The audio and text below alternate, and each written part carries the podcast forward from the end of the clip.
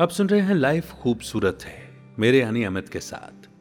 और मैं आपको सुनाने जा रहा हूँ एक आर्टिकल लिखा हुआ जो कि अनीता ललित जी का है। पिता, इस शब्द में ही घने पेड़ की छांव का एहसास होता है।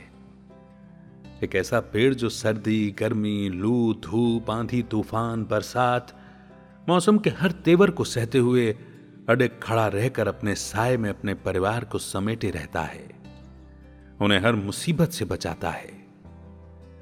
बाहर से दिखने में कठोर मगर भीतर से एकदम कोमल, जैसे विराट पर्वत से बहता हुआ झरना, जैसे ठोस नारियल से निकला मीठा पानी।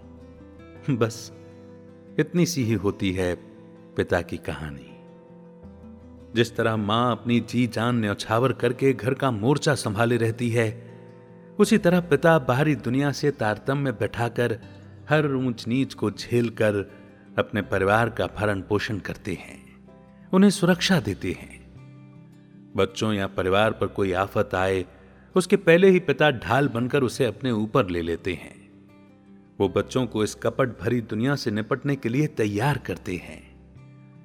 बच्चों के सिर पर पिता का हाथ होने भर से ही बच्चों में असीम शक्ति एवं आत्मविश्वास का संचार होता है और उनका व्यक्तित्व निखर के सामने आता है।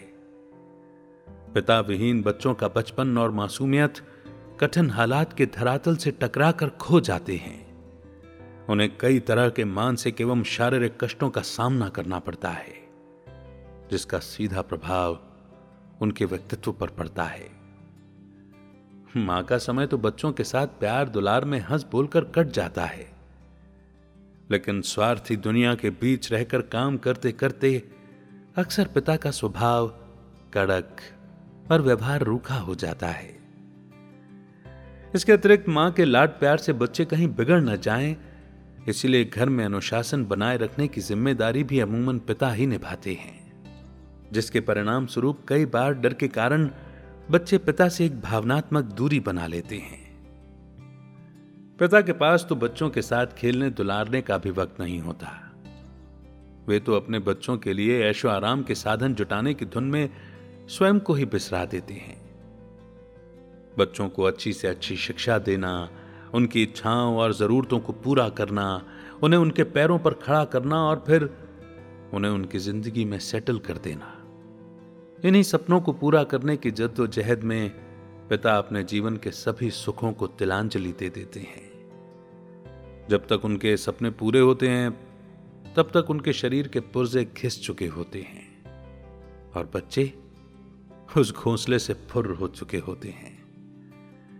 आखिर उन्हें भी तो अपने नए आशियाने का निर्माण करना होता है। अंत में उनका साथ निभाने को रह जाती है थकी हारी उनकी पत्नी। जो खुद अब तक अधेड़ा अवस्था की कई बीमारियों से ग्रसित हो चुकी होती है। बाहर की दुनिया से अब तक उनके तार कट चुके होते हैं। और अब, जब उन्हें सहारे की ज़रूरत होती है तो उनकी धुंधला चुकी आँखों पर वक्त का मोटा चश्मा और हाथ में छड़ी आ चुकी होती है। मगर आसपास कोई नहीं होता। ऊपर से कभी सख्त मिजाज दिखने वाले पिता ढलती उम्र के इस मोड़ पर बहुत बेबस और बेसहारा हो जाते हैं।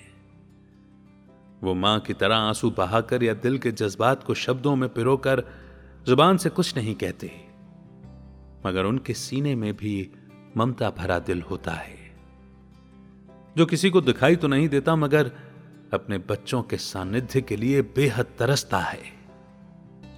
जिन कंधों पर उसका बचपन पला, जिन बाहों ने उसे झुलाया अपने उस जन्मदाता, उस पालनहार का ऋण कोई औलाद पूरा तो कभी नहीं चुका सकती।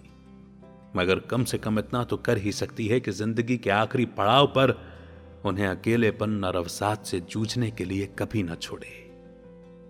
बहुत खुश नसीब होती हैं वे औलादें, जिन्हें स्वयं अपने पिता एवं माँ की आँखें और छड़ी बनने का सौभाग्य प्राप्त होता है।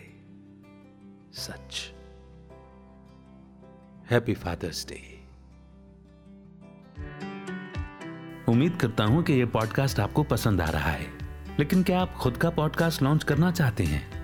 और पॉडकास्ट को एक व्हीकल के रूप में इस्तेमाल करके अपनी अथॉरिटी क्रेडिबिलिटी और पहुँच को बढ़ाते हुए अपने इन्फ्लुएंस के दायरे को बढ़ाना चाहते हैं, ताकि आप अपनी सर्विस और प्रोडक्ट्स को और भी लोगों तक पहुँचा सकें। तो डिस्क्रिप्शन में दिए हुए फ्री वेबिनार के लिंक पर क्लिक करें और समझें कि पॉडकास्ट आपकी कैसे हेल्प कर सकता है।